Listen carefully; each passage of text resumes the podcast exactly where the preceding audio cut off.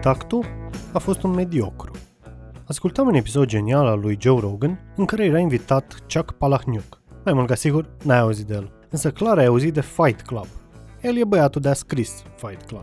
Și pe lângă o groază de alte idei interesante de le dezbăteau ei despre literatură, artă, creație, o idee care mi-a făcut creierul să explodeze a fost asta despre tați. Cu toții avem un tată biologic, sau na, ăla de ne-a crescut, pe care mai devreme sau mai târziu îl abandonăm, căutându-ne un al doilea tată, care e mai alfa, mai uh, sergent de armată, sub care devenim din puțoi bărbați, ca să zic așa.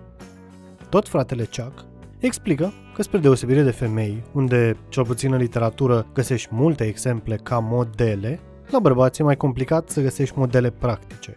Că Batman sau Superman nu e model, e personaj imaginar. Batman nu trebuie să ducă la muncă în fiecare zi și să pună banul pe masă la familie, că e miliardar. Superman are superputeri. Tu ce superputeri ai? Râgâitul nu e o superputere. Nu ai modele din lumea reală pe care să poți să le urmezi. Cine? Dani Mocanu de zice cât de șmecher și infractor e el, însă când îl ia garda se cacă pe el și apoi scoate piesă că nu e infractor. El e doar cântăcios. Badea, care o arde Smart 2, însă când se vede cu motociclistul de-l înjura, nu are tupeu să mai fie Smart 2 și se vede asta din mimică și gestică că se cacă pe el. Sau Liviu Vârciu? Sau The Motans? Mama, femeie trecută de menopauză are mai mult testosteron decât toți băieții ăștia la un loc. Modelele demne de urmat sunt la muncă. Nu le vezi decât dacă ești acolo lângă ei muncind și tu.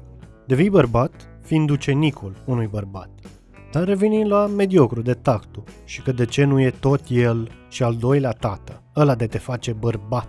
Cum am stabilit anterior, ca să devii bărbat, femeie, adult, responsabil, înțelegi ce vreau să zic, trebuie să dea careva cu biciul în tine, să dea viața cu tine de pământ și să te călești. E un proces. Problema cu tactul e că te iubește. Nu o să dea niciodată fără milă cu parul în tine că tu freci buha și nu faci nimic cu viața ta. Pe vremuri o mai făcea, însă acum nu e politically corect. Și pe deasupra, tu îl știi, îl manipulezi. E o relație sortită eșecului dacă scopul e ca tu să devii mai puternic. Iarăși nu poți să descoperi ironia universului că tocmai faptul că tactul te iubește o să-ți fătăție viața. Și cu cât o face mai necondiționat și mai perfect ca om, cu atâta ți-o trage mai tare. Tatăl perfect e un nenorocit. Gândește-te la cum faci mușchi. Ce se întâmplă de fapt? Se rup celulele alea, se inflamează, te doare și vine corpul și bagă acolo mai mult mușchi. Sau cum zicea și Freud, mama cea bună este necesar să eșueze. Mai pe românește, dacă ești ocrotit și ținut în beci, nu o să ajungi niciodată ce ai putea ajunge, pentru că nu te lovești de realitate. La fel și cu tatăl numărul 2, zic cum vrei tu.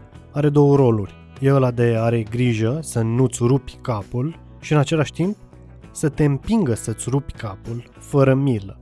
Așa că dacă vrei să devii bărbat, în sensul maturizării, pune mâna pe telefon, sună-l pe tactul și zi mulțumesc că te iubește. Dar închide-i înainte să-i zici că de fapt ți-a futut viața prin bunătatea lui. Și sună-l pe al doilea tată și dă-i biciul să te bată. Că altfel, rămâi doar un puțoi care când o dă în bară, dă vina pe alții. Că nu i s-a dat casă, masă, mașină, ajutor, când de fapt, tot ce îi lipsea era o mamă de bătaie, tu-ți gura mătii de copil răsfăt.